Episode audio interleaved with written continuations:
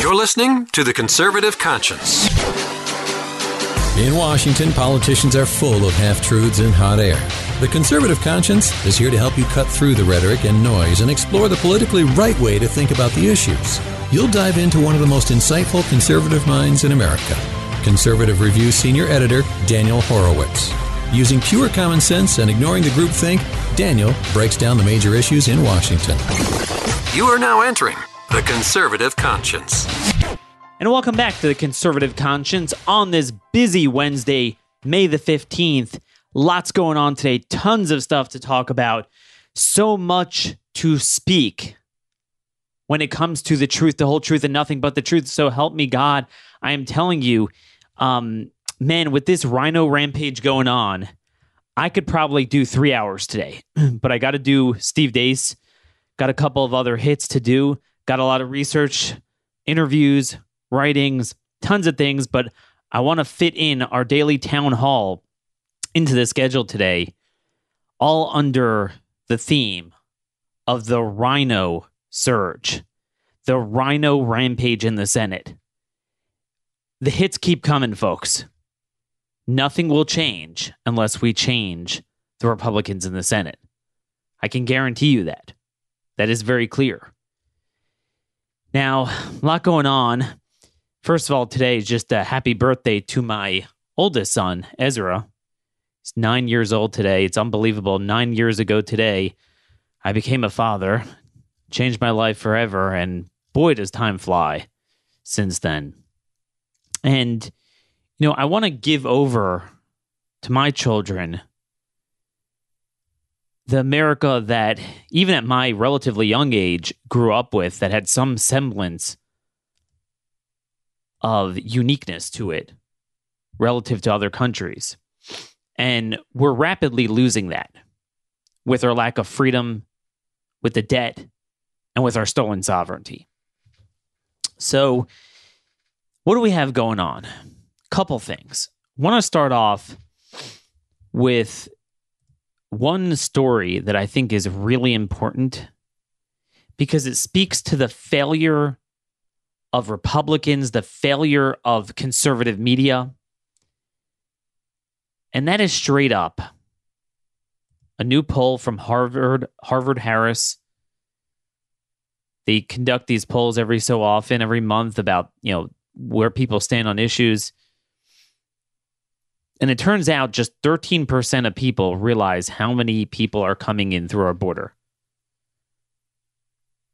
Just two in 15 got the answer correct of how many illegal aliens are coming over. Few people realize how bad the situation is. 76% of people gave answers that were well under current levels when asked how many illegal Im- immigrants are coming over the border. And what this demonstrates to me is something I've long suspected. Those of you who are big fans of this show, you're living in a bubble because you're living in a bubble of truth where we have covered every angle of this border invasion and all of its cascading effects and just how dangerous they are to Americans. But where are the Republican senators? Where are the Republican congressmen? Where are the conservative organizations?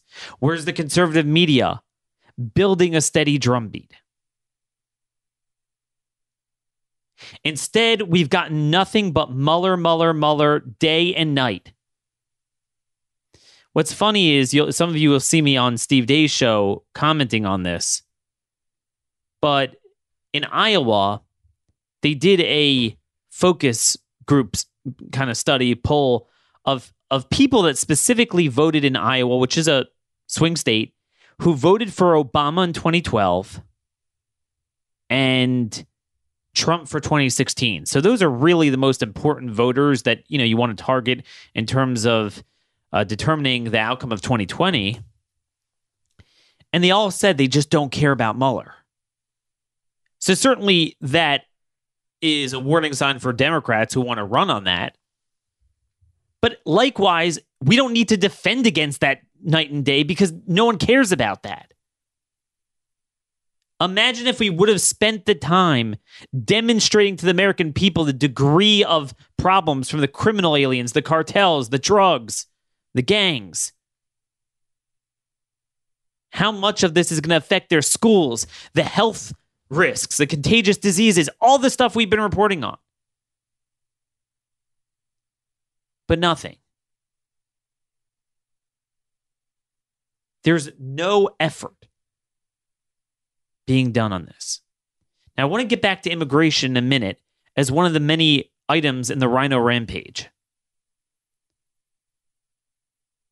But I first want to start off before we go through the news of what is going on in the Senate on multiple issues. I want to start off with something else I'm going to write about today. And that is AP is reporting that Mike Pence is going to headline a fundraiser for Thom Tillis together with the RNC and Trump's campaign committee in Greensboro, North Carolina. It's going to be next week, May 22nd. Some of you might know that Tillis has already gotten a legitimate primary challenger. His name is Garland Tucker. I don't know much about him, and I'm going to count on some of you guys to help me research this. I haven't gotten around to it yet. I, don't know if this guy is all kind of all there. There's some disturbing things from his past that, you know, he supported Rubio, wasn't necessarily criticizing Trump in the right ways, was more kind of like a never Trumper. And I know Tillis is certainly going to use that against him, but he certainly is right now running to Tillis's right. And Tillis is horrendous. He has a 38 Liberty score. He's a social liberal, a fiscal liberal, a national security liberal. He's a pro amnesty hack. He bites Trump in the back every other day, but yet Trump supports him. I mean, this is a clear signal from the White House that they're supporting him. Now, again, I, before we get into Garland Tucker, you know, I'm hearing there might be other people jumping into the race, which is a good thing. But the key here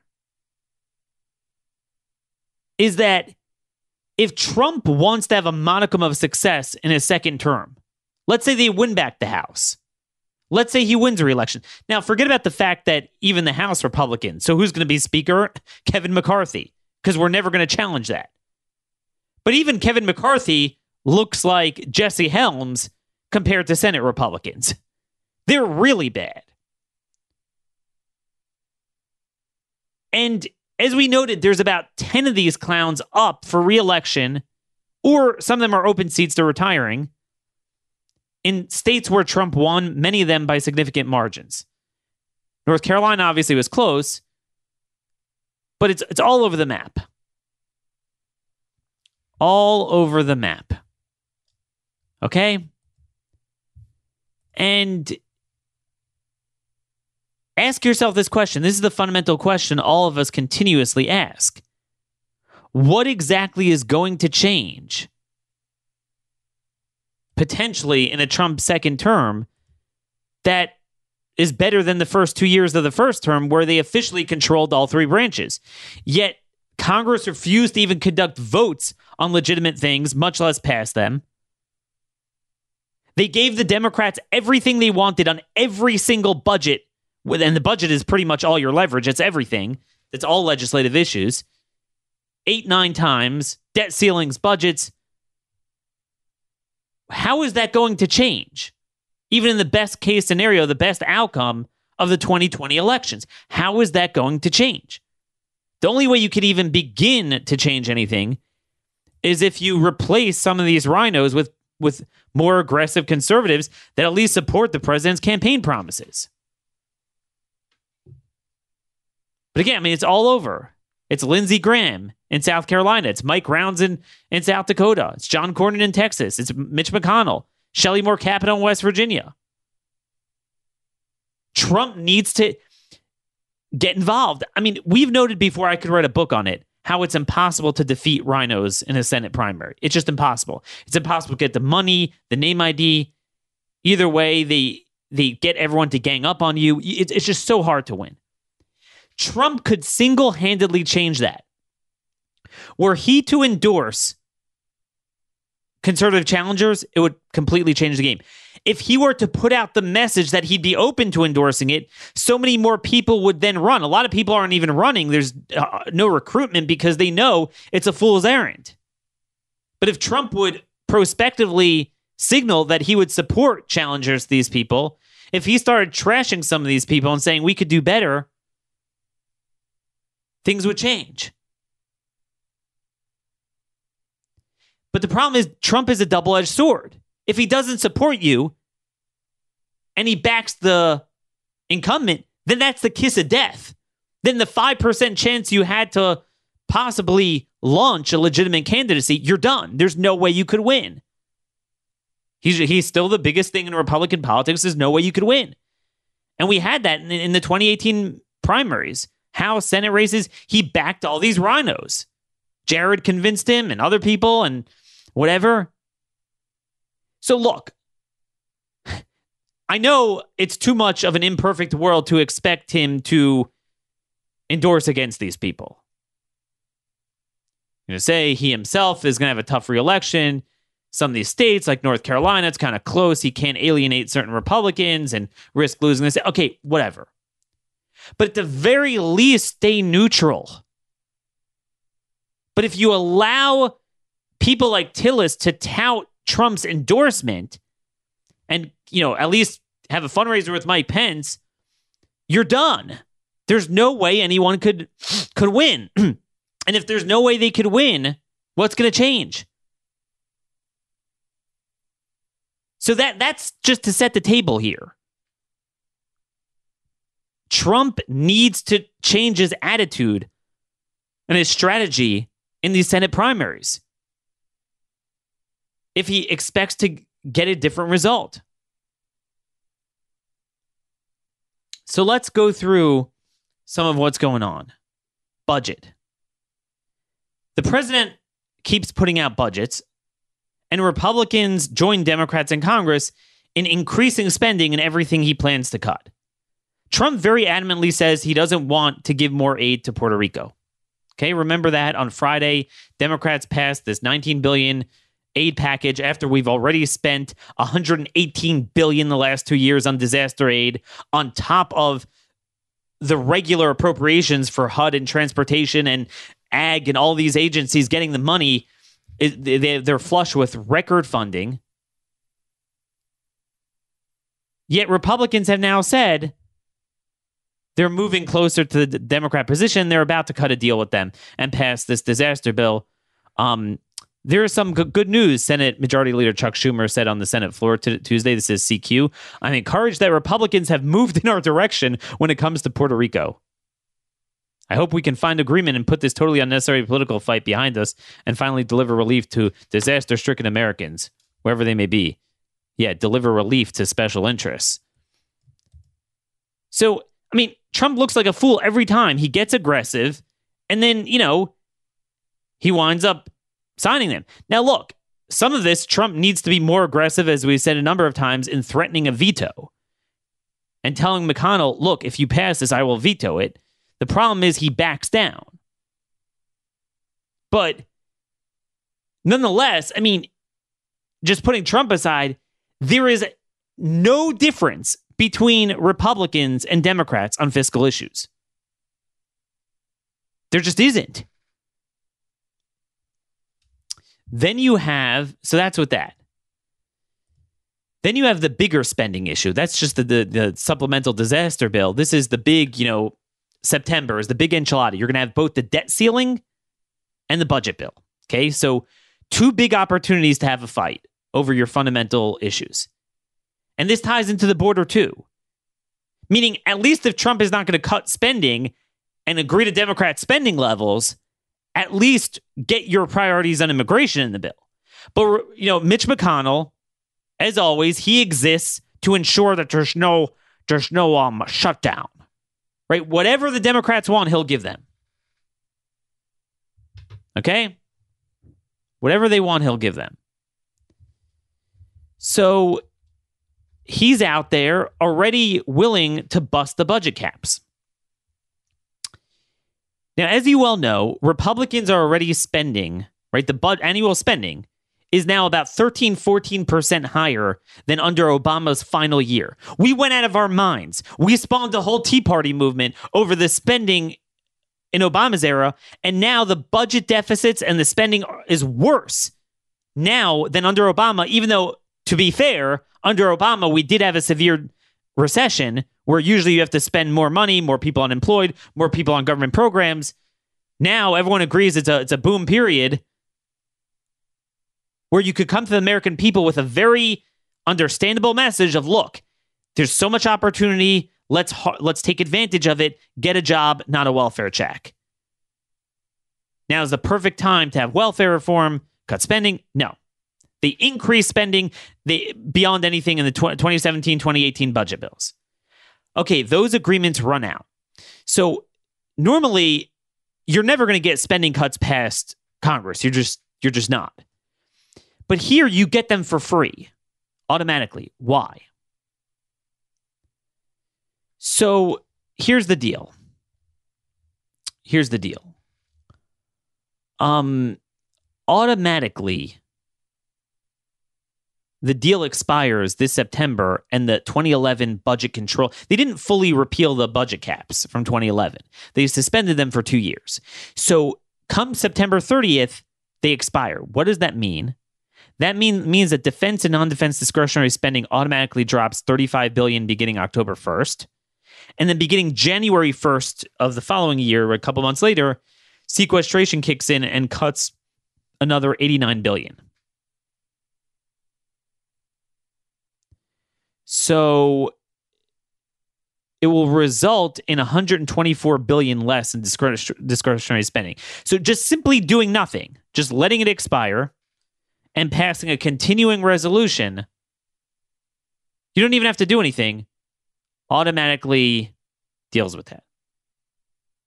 The president promised never again. Remember when he promised never again will he sign a bad budget? Well, he did already. He broke that promise. But here's going to be another opportunity.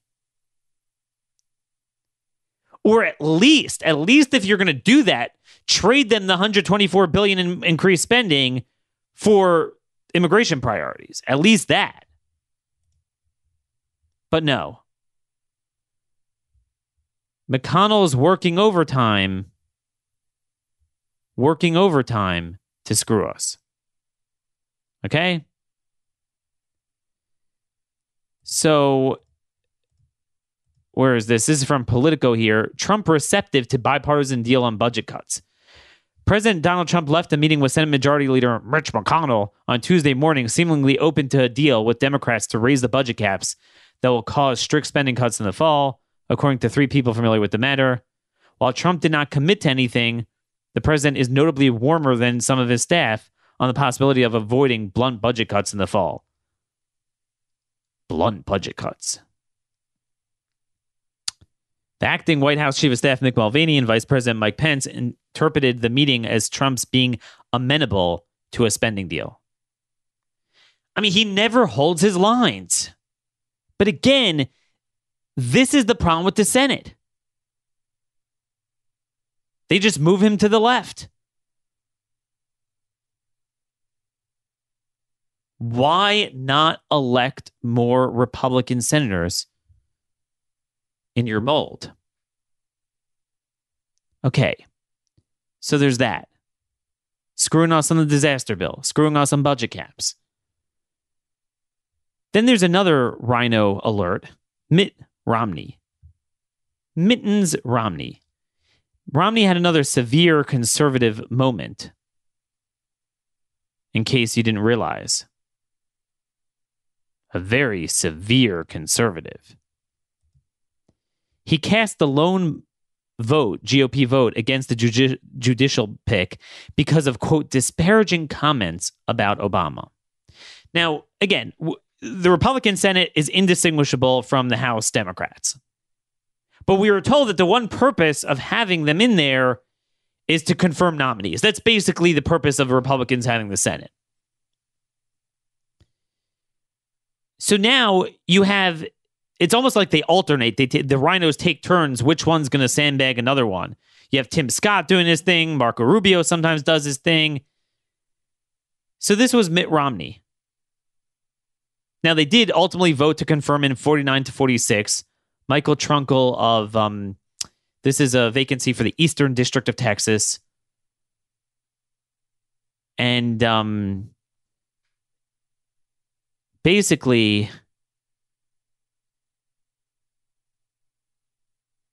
Mitt Romney um, told Politico that he voted against him because uh, he made particularly disparaging comments about President Obama. And as the Republican nominee for president, I just couldn't subscribe to that in a federal judge. Oh, meaning because I ran for president, so I know how how much it hurts to criticize a president. What? But here's the broader point. President Trump backed Mitt Romney. Now, there was a primary challenge of a guy in the Utah legislature. It was an open seat. But the minute Trump endorsed Romney, it was over for the guy. I mean, this is not even a matter of conservative. I know Trump gets very personal. So do it for personal reasons. Why are you backing people that bite you in the in the in the tush? I mean, really? So it's the same thing. Backs Romney, backs Tillis. Let's move on. Then we got Lindsey, Lindsey Grahamnesty. So Jared Kushner met with Republican senators to promote his um his uh stupid distracting immigration bill or whatever. We'll get to that in a moment the broader issue on that. But um it was reported yesterday. This is Tal Kopan, the Washington correspondent for San Francisco Chronicle, that Lindsey Graham said that the Kushner plan isn't designed to get Democrats, it's a goal to unify Republicans. And he said that in order to get a real deal, we need something that resembles the Gang of Eight. And we need to, quote, have a conversation on the 11 million. Could you believe this? We have a flood at our border now, and he's worried about how much amnesty to give those already here. Are you kidding me? Lindsey Grahamnesty has not changed one bit. But again, this is the failure of this phony conservative movement that spent the entire last year pumping up Graham's numbers, ironically, of all things, over Kavanaugh, who himself is now screwing us. That's the reverse Patton. Remember, Patton said, die, let make the other SOB die for his country. Well, we do the reverse Patton. We like to die for the other people's ideology, not for our own. So because he had some like aggressive comments in defense of Kavanaugh, so and, and he's kissing up to Trump on what? Mueller, the FBI Hillary scandal. It's all that stuff that matters to the conservative media, but on the actual policies that matter and the actual Trump campaign promises on the issues that we care about, Lindsey Grahamnesty is the same Grahamnesty. And that's with him facing a potential primary challenge and up for reelection. The minute he passes through that, he'll trash Trump openly. He's an agent of Qatar. So he's totally against any realist foreign policy that Trump would change directions on. He's going to fight him tooth and nail on that. But Trump's now closed with the amnesty. I mean, this is what I just don't understand. If you're not going to veto the Rhino rampage and stand up to them directly because you feel like, oh, you're too influenced by them, or this, what could I do? This is what the Senate wants to do. At least work to change the members of the Senate, or at least at the very least, if you're too scared to do that, just don't support them. Just be neutral. But again, in order for him to change strategies in electoral politics with Senate primaries, he's going to have to change personnel in his White House. And that begins with this stupid Jared Kushner, which gets me to Kushner. Let's talk broadly about where I think this rhino rampage is taking us with Graham and Kushner, what's going on. So you have to hark back to Lindsey Graham's original comments. And I think there's a lot of profundity in Graham's comments about Kushner's plan, he gave away the show. Kushner and Graham are playing good cop, bad cop. Right on the surface, it seems like Graham is like, hey, you know, Kushner's plan is great, but it's it's too Republican. It doesn't have any chance of getting Democrat support because it doesn't address amnesty. But really, he's giving away the farm of what many of us are concerned about with Jared Kushner. Now, let me explain what we're concerned about. It's a very nuanced view, but it's a very important view. It's not straight up like, oh, Kushner is just going to give us garbage. There, there's signs that Kushner clearly, and I know for a fact, he has spoken to some of our allies in the movement, small movement that there is. And he understands that certain things are a non starter with the conservative base. So, therefore, the actual proposal that he will likely come out with, I think tomorrow, the actual proposal actually is not bad. I don't see anything bad with it, and there's only good with it. Among the good, you know, it, it, it won't be as good as we would want, but it's it's not going backwards. So, you know, if you would press a button and enact this stuff into law, if you were able to press a button, it, it if anything, it's good. Okay, so as a baseline, it would um it would basically where is this? I mean, it's it's there's no text or anything, and it's still very fluid. But it would get rid of all the loopholes, go after asylum and Flores and and TVPRA and you know that's the the unaccompanied alien child thing and um yeah, I think it might even supposedly have sanctuary stuff in there. I mean, pretty much most of the items in the Goodlatte bill that we liked and it won't have amnesty. And I don't necessarily know yet if it will even have more guest workers. And on the on the legal immigration side, the family-based visas, it would make it more of a merit-based system rather than chain migration, albeit they're very clear that it would not reduce the numbers. It would be numbers neutral. Now, let's just take that face value. Again, I don't have details to work off of. We'll have to speak about that more um more tomorrow. But from what I can see, there's nothing objectionable about that. Okay? I mean, I think we'd all agree we, you know, we really need to reduce the numbers, but, you know, if the choice is nothing versus having the same numbers but qualitatively better people, more you know more high higher skilled rather than lower skilled not increasing on top of the current baseline but just instead all right i mean i'll take it. So that is and and then and then more importantly there's no amnesty. There's no daca there's no this. So you know i don't want to exaggerate the degree of problems with what i have with what kushner's doing. This in itself is not really a problem. But as we've noted, in order to understand politics, you have to understand policy. In order to understand policy, you have to understand politics. You can't look at something like Amelia Bedelia in a vacuum and naively. You have to be smart. Politics is an art. It's not just a math or a science, it's an art. And you have to understand where things are coming from, where they're headed, who's pushing them, what the strategy is. And I think Lindsey Graham gives it away that the idea is to get all Republicans united. So it doesn't increase, it doesn't decrease legal immigration. So you're not going to take off the rhinos. but it doesn't increase it and doesn't have amnesty and it fixes some of the loopholes and addresses some of the enforcement things we want. You get all Republicans signed on. Then they say, okay, now it's time to get Democrats. Then that is the goalpost. That is the rightmost goalpost of negotiations. And then you just negotiate down from there. And there comes the amnesty. But more fundamentally, what bothers me about this, rather than it just being a trap, because I don't really think anything's going to ultimately pass, is that it's a distraction. It's a distraction.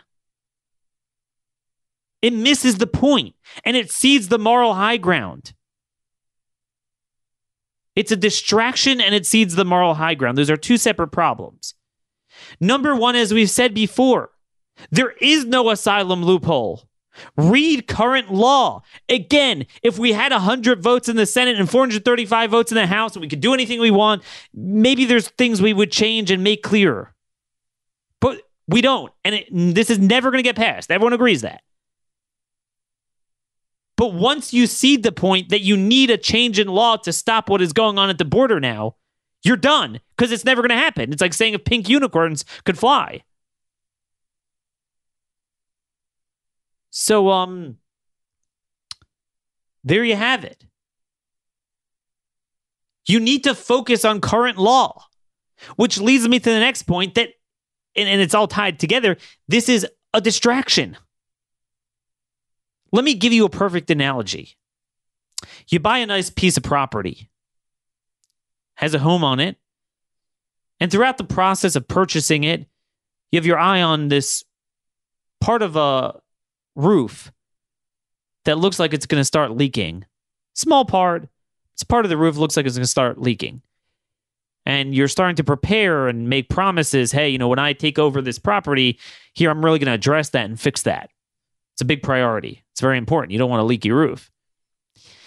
You get in there, and before you could get a chance to deal with that, suddenly the basement foundation and wall falls down, and a river flows into your basement and you have eight feet of water in your basement.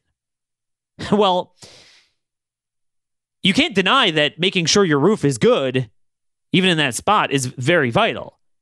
But at the same time, in the context of living with the river flowing in your um, basement right now, it's irrelevant. And if you focus on that, you're an idiot and you're just distracting and basically countenancing the notion that there's no problem. You're not bothered by what's going on. And that's the same thing here. We feel very strongly about chain migration and to make legal immigration what it should look like. But my gosh, that's no longer the issue, not for now. We've gone backwards. That's when it appeared that illegal immigration was finally going to come to an end in 2017. Then we're like, heck, now let's move on to fixing legal immigration. But with what is going on at our border and all its cascading effects, are you kidding me? Now we're going to sit and have a distraction of a of a discussion over visas and how to what's merit based and what's not. It's never going to pass anyway, so it's only aspirational. Again, I, I, would take it if you could press a button and pass it. I'm fine with it. You know, I got to see the details, but broadly, what's being discussed, the principles. But it's never going to pass. And it's not the issue. And the thing that is the issue can be and needs to be addressed with current law, which you have now ceded by saying you need a new bill to fix it. That's my problem with it. It's a complete distraction. And then again, look, I'll take incremental progress if it passes. But the problem is, this is not passing. And if it's just an aspirational document, we already have an aspirational document. It's Trump's campaign promises. Why do we need to reaffirm them in a watered down approach? Meaning, they're very adamant that even in the most right wing aspirational starting point of negotiations, it is no longer this administration's position to reduce the numbers. That's a problem. Again, I'm don't unless someone call me a purist. If you had the ability tomorrow to keep one to 1.1 million legal immigrants a year, albeit you would reshuffle it in a way that would be more high skilled, wouldn't add, wouldn't subtract. Yeah, I mean, who wouldn't take that? But it's not happening. This is just aspirational. So you are now moving that Overton window. It's no longer even a legitimate view to hold, harbor, hope for, aspire to towards to even to reduce the numbers. That that's roughly my problem with this business. So it's just going to wind up getting into amnesty. It's going to up getting into DACA, and that's another thing. that's another thing if Trump wants to negotiate with Democrats and, and, and, and, Kushner wants to negotiate, there's a better way of doing it rather than opening the door for like, okay, we we we really need to continue DACA, but what are you going to give us in return? Well, Democrats are like nothing because we know you want it. You're going to give it to us for free. What they need to be doing if you want to negotiate leverage, what you need to do is a harness the budget bill. No standalone bill is ever going to pass. It's all budget negotiations. So this gets back to the first thing we got to. They're caving on the budget spending. So at least if you're going to do that, demand immigration reforms in return. But they're not. They're caving on that. That's the way you use leverage, but also with DACA. The way to leverage it is by the president announcing tomorrow, as I've said forever, a 90 day administrative policy, Administrative Procedure Act, APA announcement, 90 days of comment that we are abolishing DACA once and for all. Okay? Yet, yet, just since that stupid court ruling last January, January uh, 9th, 2018, so 16 months after Trump got promised to get rid of it, they have renewed over 373,000 Social Security cards or fundable tax credits, work permits for illegal aliens against the law. Okay? And as we noted at the time, as we noted,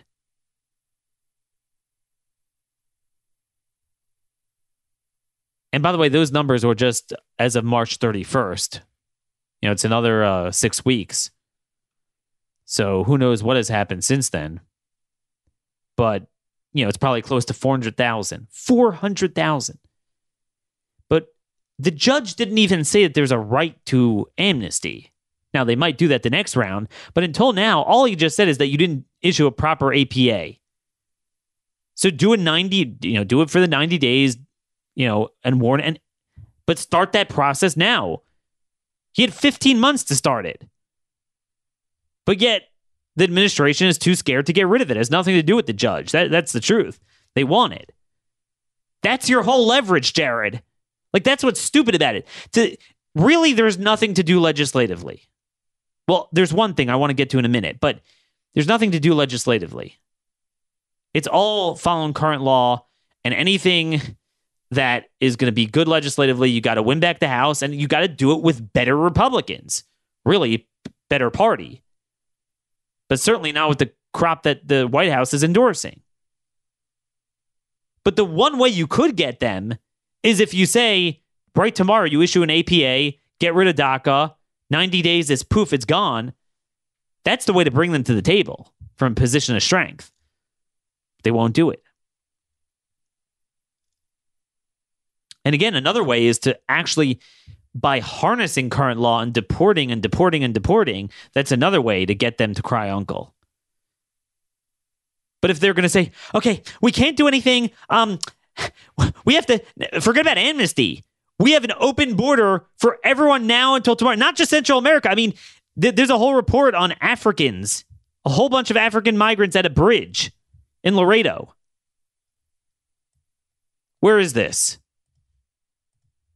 Um, KGNS, it's a local Laredo uh, station, hundreds of African immigrants were seen protesting at a Laredo point of entry on Monday morning. The migrants are claiming that not enough is being done by either the U.S. or Mexico officials to help them get asylum into the United States. You know, they don't say what countries they're from, but I mean, remember when they said, oh, there's some sort of conspiracy? When you say, oh, they're coming from all over the world, hundreds were protesting at one bridge in Laredo. So you're telling me, I mean, this administration tacitly is is doing worse than the Gang of Eight. Again, what was amnesty? Those already here for a certain period of time, you give them amnesty. Here, they're saying that unless we pass a new law, the status quo dictates that we have an open border for the entire world now, tomorrow, and uh, forever. Anyone who wants could come. Of course, you have no leverage. You're done. Now, look, to be fair, the administration, one by one, is slowly starting some of our policies, slowly building tent cities. They're slowly having Border Patrol be empowered to adjudicate at, at the border the credible fear instead of USCIS officers. Another thing I saw, which they I know they got from me, was they're deputizing 150 or so marshals, um, I think park rangers and TSA, meaning anyone who's a federal officer could be deputized into immigration enforcement. So They're sending them to the border. The problem is, at the risk of looking like I'm moving my own goalposts, I'm I'm happy they're listening, but these were the secondary things I talked about. These were all efforts to enforce and buttress an 1182F shutoff to completely shut off the border flow. And you hold the line at the border and you don't let them come over so you marshal them the military. And you know all the federal officers not just you know CBP to get as much manpower there as possible but if the manpower is just going to be marshaled into more processing and catching and releasing and cooking and lawyers and transportation in the interior rather than deporting uh, outside the country then then there's no point. You're you're taking what I said and using it for the wrong thing. This is where I got into the half measures last week, where half measures really hurt you. But you see what I'm saying? It's hurting him in these negotiations. But again, this is no longer about your campaign promise. It's very clear at this point that anything you do on chain migration, that's got to wait until the second term but you sure as heck aren't going to get in the second term if you A, move the goalposts on your own aspirations of not reducing the numbers, and B, not endorsing better candidates. And then again, as bad as chain migration is, do you know what's worse than that? Illegal immigration chain migration, where illegals could now come, avoid deportation, and then pay cartels to smuggle in relatives and be the sponsor of them and get money for it and shield them from deportation. I mean, that's worse. Again, you have a little leak in a part of a roof that's bad, but you have a river in your basement that's. Let's not get distracted here. And then finally, to the extent that you're going to have legislative initiatives, what the administration needs to be doing is rather than these grand bargain real estate deals from the slumlord Jared Kushner, you do one off messaging bills. You isolate one issue that speaks to the news cycle with all these, like, after that officer in California was killed by a previously deported illegal who was shielded by a sanctuary city. Why do they not have standalone sanctuary legislation? Even if they put it in the bill, which I don't know if they are, but let's say they will, it's going to get overshadowed. You get a standalone thing, make them take votes on it take votes on the cartels, designating the cartels as terrorists. Take votes on making English the official language, on bilingual ballots, the stealing of our sovereignty, non citizens voting, speaking to the taking over of Americans. You know, talk, talk about the public charge, cutting off benefits for illegals coming in now. Talk about diseases. Have legislation dealing with this, and it what that does is it drives the narrative about what is going on, not this long standing, cumbersome issue of visas, which, again, it's important, but people, people don't understand that. This gets back to what we started off the show with. Just 13% recognize how many illegals are coming in because Republicans have failed to even focus on it. Now, you might say, oh, this is a great thing. Now, now we're going to have an immigration bill. But the way the the the goals of it and the messaging behind it, it's a distraction. It doesn't speak to the issues going on now. So again, if your whole thing is you're impotent, you're not going to do anything, we're never we win elections just for its own sake. Fine, I'm giving you advice how to win elections. God forbid for, should you ever do anything with it, but at least if you're going to do messaging, do the right messaging that's going to allow you to win the election. This is what makes no sense about this whole ridiculous Kushner thing. So that's that rhino business. By the way, it's just as I'm uh, recording here, I'm getting all these emails. Um, about allergy advice. You guys are the greatest. You know, I, I mentioned yesterday I'm having problems this year with uh, spring allergies, and so many of you have sent me all these ideas. I really appreciate it. Um, makes us feel like a family here, you know, a family town hall meeting, and uh, still trying to find the best way to get everyone together, whether whether it's a Facebook group page or something where we could all just you know get to know each other, where you could kind of network. But that's the thing. We need to get the word out. And this is what I'm trying to do is just to raise the prominence of the border and the severity of what's going on. Why it's so bad. Meaning, if you're going to tell me you're powerless and you don't have enough power and you need to win an election in order to get more power to do stuff, at least make the Democrats feel the pain. But nothing they're doing is going to make them feel that pain. And the way to do that is by just pounding away on the truth and doing events and legislative fights that drive the narrative to the border. Don't add in extraneous things.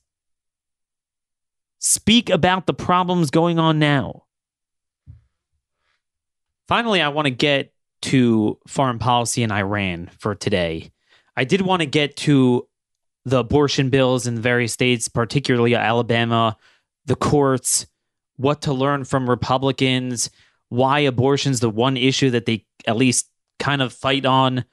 Um, and then, you know, all this talk about Roe v. Wade and everything and the role of the courts. But we'll have to save that for later this week. Foreign policy. So, this is another area where you see a major rhino betrayal. Your typical stuffed shirt Senate Republican is a neocon. In other words, they'll they'll talk tough on Iran, but they're for getting involved in nation building, and it's more a virtue signaling thing, not an American first thing. So here you have a president that tries to at least evince somewhat the message we've been trying to give for a while, the vision we've been trying to give of what it means to be a true hawk. You have to articulate what is in your interest. The main interest is your own homeland. Most of our national security, homeland security, national defense, including the military, should be expended towards the border. But then you have to leave the waterways open. You have to have a robust naval and air presence. You don't need to have guys on the ground in precarious situations, flung around, very expensive. I mean, th- there's stuff we could have put all the money into technology, just owning the air, which we don't do. Maybe we'll get into that with Colonel Dan Steiner and some of our, uh, you know, Colonel Dan shows, which I plan to do a lot with him because he's just a wellspring of really putting specifics on some of the principles we've been articulating. But all these people, the Romneys of the world, all these guys criticize the president the minute he wants to pull out of these dumpster fires because they always love to get involved. But then the minute he wants to get tougher on Iran, which they officially agree with him on, they're awfully silent. No one's backing him up on on this. So, you know, he's kind of floundering a little bit. And then he's got people in the administration fighting him. But I want to touch on the problem just to build on some of what we've said about Iran the last few days. These idiot Senate rhino neocons have hurt us so much for so long that a lot of people on the right, and maybe some of you in the audience, are skeptical like, hey, why are you provoking another war? Why get involved in Iran? Let's just focus on the border. And if you understand the issues, they tie together. And I understand why people think that because they look at all of our other involvements and they've all been these very painful, expensive ground control operations, invasions, which turn into social work and nation building. Really, what we're calling for is just simple effective use of soft power and at, at best strike and maneuver when needed. But we can't even do that because of some of the things that people like Bolton have wrongly advocated for in the past. So, you know, for example, here's an article from Reuters U.S. pressures Baghdad over Iran backed militias. Secretary of State Mike Pompeo's surprise visit to Baghdad this month. We talked about that last week. Came after U.S. intelligence showed Iran backed Shiite militias positioning rockets near bases housing U.S. forces. So they they basically sent the message to the, Iraqi government, which is controlled by Iran, rein in your Shiite militias. But Iraq, that's what they are. And you're there to protect the Shias from the Sunnis. How about you get out and let the Sunnis be their problem rather than sticking your head in the neck in, in their neck and then having problems? That's the issue. So um it's just really frustrating. That basically we can't do anything now because of Iraq. But we shouldn't be in Iraq. It's like, let's say I have a bee's nest in my yard I need to get rid of. And I send out my friend or my family member to stick their neck right near the bee nest. And I plan on throwing a rock at the nest to get it down. Well, yeah, I mean, everyone around me is going to restrain me from throwing that rock because they're scared you know either the rock could hit the family member or it will you know literally kicking a hornet's nest right with the guy there so you're going to have problems but how about you get the guy away from there how about we have all of our forces behind defensive lines so our strike force doesn't endanger anything? I mean, that's the bigger issue here. But you have, you know, people in the State Department, and I still don't understand what this means. How Pompeo and Trump can't say, hey, here it is, and this is it. But as much as they're applying maximum uh, pressure on oil sanctions, Iran is still allowed to build more nuclear plants.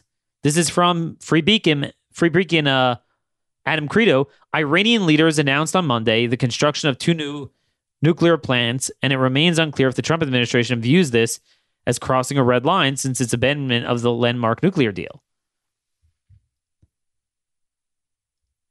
And they go on to say that um the State Department is continuing problems. Quote, if the State Department is even considering waivers for Iran to expand its nuclear program, if those are even a little bit in play, you have to ask yourself what else is already a done deal and why that isn't public yet. So there's now rumors that the State Department is helping Iran preserve its facilities. Ted Cruz actually just tweeted this out um, where is this? Let me dig it up for from Cruz because uh, they just had a hearing on this, and he tweeted out that, "Hey, wait a minute, what's going on here? Why are they allowed to keep their facility in Fordo? The State Department is allowing Iran to continue doing research in their nuclear bunker at Fordo." That's the big uh, heavy heavy water reactor. um, they are unwilling to explain to the American people why they're doing it. Ted Cruz just asked uh, Andrea Thompson of the State Department. She testified before the Senate Foreign Relations Committee. So I'm not sure what's going on with that. But again, I mean, Trump's got to get everything together. You can't do lukewarm hell. But I will say, I you know, I sympathize with him because you know even some of his base. I know Tucker and Laura Ingraham, and I, I get where they're coming from. They're saying like, "Oh, I don't want look another war." I mean, come on. But again, we're not we're not asking for that. The Iranian people will deal with it themselves. You just crush them with sanctions. Hezbollah falls. Everything they have attacked us so many times. These other stupid mud hut munchkins with the, the tribal warfare in Iraq and Syria and Afghanistan, that's nothing. But Iran with the statecraft and Hezbollah is affecting us in our own hemisphere at our own border. So the threats are much bigger. The need to combat them is bigger. If they get nuclear weapons, it's game over. It's not going to go away on its own. It's worse than North Korea because, again, they don't believe in this world. They, they want the next world and they want to bring it upon us. They control the Straits of Hormuz, big shipping lanes. You can't let them have that power. So, both in terms of the rationale behind going after them, but then in terms of what we're going to do, we're not asking for nation building. I, I, I oppose that. You just blockade them there, you crush them. And the people aren't Arabs, they're Persians. There's so much more support for getting rid of them. People still remember the pre Shah era. So, you know, some of my friends, and I respect them and I understand their concerns because I, I share the concerns everywhere else. But they're comparing it to Libya and other places. It's just not. It's not the same thing. The culture is different. The people are different. Situation's very different. But again, these guys have hurt us. They've depleted the, a lot of the neoconservatives have depleted our resources and resolve in so many of these other dumpster fires. So now we don't have stuff for even effective soft power or strike and maneuver because everyone's sick of this. And moreover, we can't even do it because we're still held hostage because we have our troops spread out precariously in Syria and Iraq. Ironically, defending the Iranians. I mean, and, and the president seems to get this. But again, it's like, it's so frustrating because between having idiots in his, his own administration that he brought in, pre existing idiots in the administration, rhinos rampaging in the Senate, and, you know, a lack of a conservative movement giving some sort of a vision between Heritage and Cato of what a true America First foreign policy looks like, then um, we're we're kind of, our, our goose is kind of cooked. that's the story here. But yeah, I mean, I totally understand this administration, their problems. I totally get it. I totally sympathize with them. But they can't do half measures. They got to go after the rhinos. They certainly shouldn't self immolate. He's got to get rid of Jared. Stay focused. And yeah, I mean, I get it why people like Tucker and Laura, you know, just came out. Washington Post, Washington Times reported um, border agents now say less than 50% of their time is spent patrolling. So Border Patrol is essentially abolished. Essentially abolished. Where are we talking about any of this? Where are we? I don't know. I don't know the answer to that. I don't know the answer to that. It's a big problem. But it's just like, I'm not trying to beat up on the president here, but it just commensurate with his degree of understanding of the problem is the frustration of him kind of undermining that in other ways or, you know, just being having mixed signals. I mean, I feel bad for him. He really tried to be tough on Iran, and then every step of the way, he's met with problems. People sandbagging him in the administration, Republicans not backing him. Then you got the other pre-existing policies and personnel in the Middle East that's undermining him when he never supported that and didn't want that to begin with. This is why I always say it takes a village. You need a movement. You could find someone who's less flawed than Trump and more intellectually consistent and understands the issues better than him, but even that person will have problems. He can't do it alone. Which is why we need to build a new movement. And the best we can do is put out the information on how severe the problems currently are, not to uh, entreat people to political heroin as if we're winning when we're not, so that they'll understand where we need to get. And the fact that the president is doing some good things is really proof to what I'm saying that he's open to it. And that look at the failures of the conservative movement. If only we had a movement, we had 20 of us doing this on Fox every day discussing this, what more the president would do and feel empowered to do. This is going to be our responsibility headed forward in the coming weeks. Anyway, a lot more we left on the table, but I hope we packed in a lot that was informative to you today's show. Till next time, thanks for listening. Thanks for so much of your friendly advice and help on my uh, allergies and everything. Keep it coming and, you know, advice and news on anything else you feel I'm missing or agree, disagree. You could always email me, dhorowitz at blazemedia.com. Till tomorrow, this has been another episode of The Conservative Conscience.